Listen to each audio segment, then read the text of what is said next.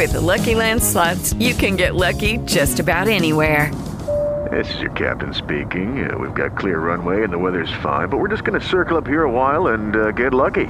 No, no, nothing like that. It's just these cash prizes add up quick. So I suggest you sit back, keep your tray table upright, and start getting lucky.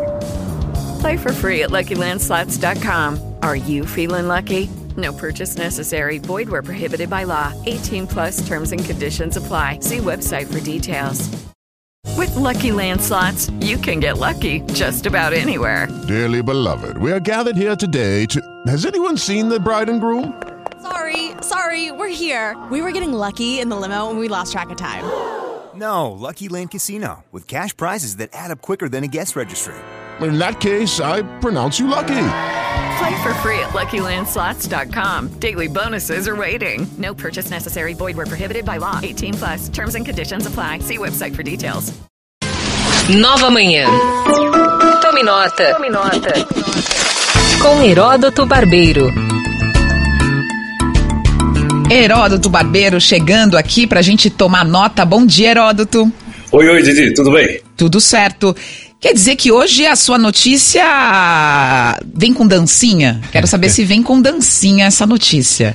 Porque é uma notícia que fala... Ela vem com dancinha. Ah, que bom! Eu gostaria de ver a sua dancinha aí no TikTok. Vocês conhecem essa rede social, TikTok? Pois é, o Supremo Tribunal Federal decidiu inovar nas redes sociais e os ministros também vão dar a cara no TikTok, Heródoto. Tem um objetivo aí para essa exposição dos ministros? Eu até imaginei eles fazendo uma dancinha, já imaginou todos eles juntos, com aquela capinha preta, dançando para lá e para cá e tal. É, né? É um negocinho simpático. E, cê, ah, e também tem o TikTok, tem uns recursos de transformação, sabe? Uns recursos de edição assim, sim, que você tá com uma sim, roupa e de repente sim. aparece com outra. Pode ser essa também. Pode, realmente pode. Agora, é interessante a gente lembrar que é um passo, logicamente, em direção à digitalização do Supremo Tribunal Federal. Em breve ele vai estar cem por cento digital. Então, na gestão do ministro Fux, respeitosamente, data vênia, vamos aos termos corretos aqui, data vênia, né? é, é, ele chega, então, no, no, no TikTok. Lembrando que o primeiro passo, Didi, eu não sei se você lembra, eu já estava trabalhando na T V Cultura, quando a T V Cultura passou a gerir o canal da T V Justiça. Sim. A T V Justiça começou com o pessoal da T V Cultura. Eu mesmo cheguei a trabalhar lá em algumas oportunidades. Foco que naquela época foi a época do ministro Marco Aurélio. De lá para cá, ele, aliás, foi, na minha opinião, foi um avanço extraordinário esse, porque em qualquer antena parabólica, em qualquer lugar do país, aquela antena parabólica grátis, né, pegava os canais abertos, pegava também a T V Justiça. Foi a partir da T V Justiça que o Supremo Tribunal Federal começou a ser mais conhecido, as pessoas começaram a se familiarizar mais com os termos técnicos, as pessoas acompanharam os julgamentos e os ministros foram ficando cada vez mais conhecidos, a ponto de chegar no auge agora e está no TikTok, o que mostra, portanto, que em breve você imagine a sequência. Mas olha, antes de chegar no TikTok, eles passaram também pelo YouTube, tem canal no YouTube. Eu vi aqui que eles têm também canal no, tem também no Instagram. E no Twitter, eles fazem muito twitteiro aí babado de inveja. Por quê? No Twitter, o Supremo tem dois milhões e duzentos mil seguidores. Mais que você, viu, Didi? Nossa, com certeza. Com certeza. A interação nas redes sociais, a gente brincou com a dancinha aqui dos ministros, mas pode ter... Você pode... transmitir esse conteúdo de diversas formas, com dancinha ou não, né? O importante é estar nessa rede que é muito popular, né, Heródoto? Sem dúvida. Quer dizer, logicamente é uma brincadeira como dancinha, mas se você abrir agora, ah. agora, Didi, você vai ver um desenho de abertura.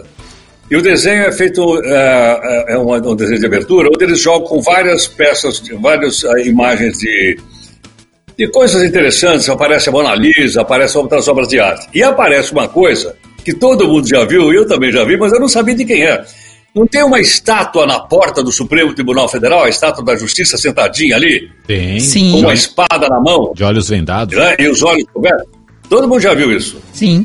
Eu não sabia que o autor, eu fiquei sabendo agora, a gente sabe como é, burrice a gente vai combatendo a vida inteira. Então é o seguinte, eu fiquei sabendo agora que o autor é um escultor chamado Alfredo Cescati.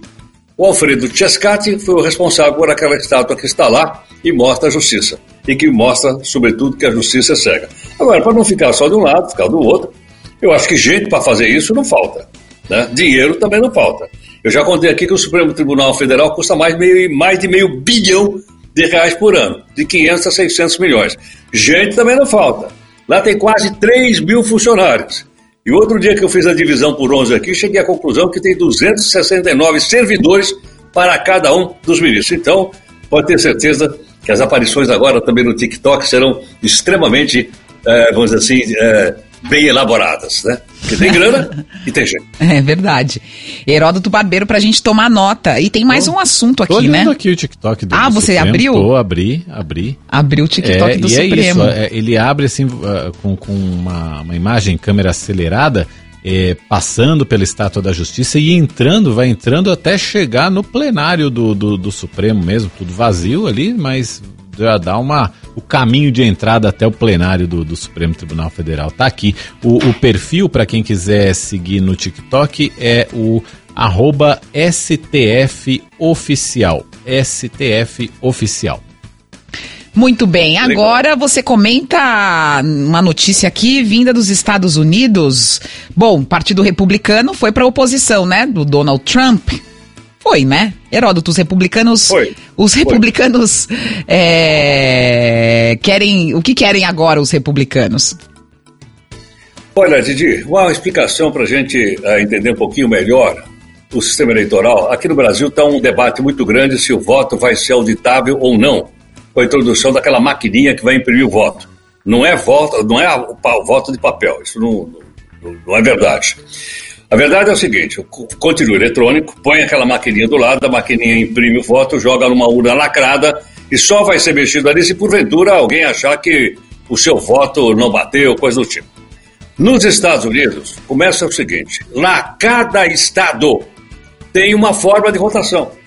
Não é como aqui, aqui o Superior Tribunal Eleitoral estabelece uma regra, o país inteiro segue, porque nós somos diferente deles, não sei se para bem ou para mal. Lá não. Lá o sistema, ele funciona diferente em cada um dos estados da Federação Americana. Como são cinquenta estados, imagina a confusão que é isso. É uma coisa que a gente esqueceu de falar lá na época da eleição do, do, do presidente Biden. É uma confusão danada, varia de estado para estado. Muito bem, o que que acontece? O cidadão, para votar aqui no Brasil, você tem que levar a carteira de identidade, ou a de motorista, ou então o título eleitor. Nos Estados Unidos, não precisa levar nada. Nada, nada. Mas nem identidade, não. A única coisa que ele tem que levar é um, uma conta de luz ou de água para provar que ele mora naquele estado. Se ele prova que ele mora naquele estado, ele vota e ponto final. Então é uma coisa assim, então é uma coisa meio, meio, meio, meio diferente, né? Para cada um dos estados americanos. Outra coisa, outra coisa. Você pode também fazer o seguinte, oh, Didi, hum. eu não estou podendo ir votar, você leva meu voto para mim aqui nesse envelopinho e põe lá na urna para mim? Ah, pode então fazer você isso? Pode ter uma pessoa passando de casa em casa, Didi, pegando os votos e levando lá. Eles estão chamando isso aqui de votos Uber. A gente liga lá, alô Uber, é, ou alô noventa e nove, pega meu voto aqui e põe lá. Os republicanos querem acabar com isso. Eles querem dizer o seguinte, para votar tem que apresentar um documento, ou a identidade, o R G, ou então a carteira de motorista. Os, os democratas são contra. Diz que não, que isso é uma, é, é, tolhe a liberdade de expressão do país, liberdade de escolha, etcétera. Muita gente, para ter uma ideia, vinte e um milhões de pessoas que votaram nos Estados Unidos votaram sem documento nenhum. vinte e um milhões. É gente para dar com pau. Muito bem. Significa, se isso acabar... uma queda de dois a três por cento dos votos. Agora, pergunta que não quer calar. Geralmente, o pessoal que não tem, não tem documento é o pessoal das chamadas minorias. Às vezes ele é de origem estrangeira, às vezes ele é de uma minoria étnica. Então, eles dizem que isso prejudicaria o Partido Democrata. Por isso que o Biden está tão bravo. Mas, eu queria lembrar mais uma vez o seguinte, queria lembrar que a, a legislação é, ela é local. Os republicanos querem acabar com aquela história, o seguinte, a eleição acabou, até cinco dias depois da eleição você pode mandar teu voto pelo correio. Aqui não, pô. Aqui fechou cinco horas, fechou. Quem votou, votou. Quem não votou, não vota mais. Lá não. Em certos estados, leva até cinco dias. Eu tenho cinco dias de prazo para botar meu voto lá. Então, a coisa fica realmente mais difícil de se apurar, sem dúvida alguma. E, só para encerrar aqui, o que acontece? Acontece que muita gente mandava a, a, a, o voto, punha na caixinha do correio, não precisa, não precisa selo. E também não tinha carimbo do correio. Então chegava lá um envelopinho sem nenhuma característica e era contado como voto. Então a briga não é uma briga federal, porque eu explico mais uma vez, a legislação lá é estadual e varia de estado para estado da Federação Brasileira. Pode ter certeza do seguinte, para entender tudo isso, nós sabíamos horas e horas e horas de conversa aqui. Ah, mas deixa eu então deixar uma dica, Heródoto, é esse processo que ao longo da história foi, foi é, aconteceu nos Estados Unidos de mudança da legislação eleitoral nos estados e o uso disso pelos partidos, tanto pelos democratas como pelos republicanos, está muito bem descrito num livro que se chama Como as Democracias Morrem, que é do Steven Levitsky e do Daniel Ziblatt. Eu recomendo muito esse livro e esse processo está muito bem descrito lá para quem quiser se aprofundar nesse tema. Tá dado o recado. Repete, repete o nome para eu anotar, porque eu não conheço o livro. Como as Democracias Morrem. Os autores são Steven Levitsky e o Daniel Ziblatt. Como as Democracias Legal. Morrem.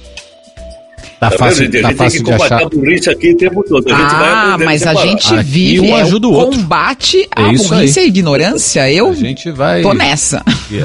Um vai dando a dica pro outro, vai levantando o assunto e assim por diante. E a gente vai tomando nota com o Heródoto Barbeiro. Obrigado, Heródoto. Até amanhã. Tchau, tchau. Muito obrigado, gente. Obrigado. Tchau, tchau. tchau, tchau.